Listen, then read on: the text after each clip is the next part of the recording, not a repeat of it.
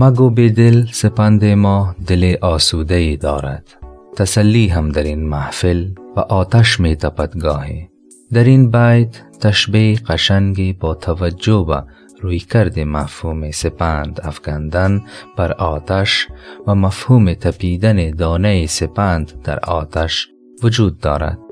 سپند را وقتی از روی عرف به منظور تقدس بالای آتش می گذارند با صدای عجیبی که از ترکیدن آن بیرون می شود همزمان روی آتش این سو و آن سو می شود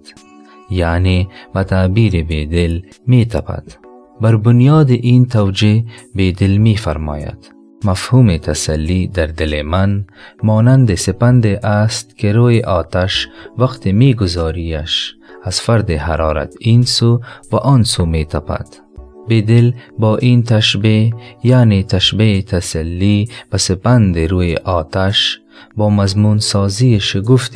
انتهای نیاسودگیش را با شاعرانگی ویژه بیان می کند و مفهوم تسلیش را بر بنیاد روش اقراق هنری با رویکرد پارادوکسی یعنی تناقض نمایی ارائه می نماید و السلام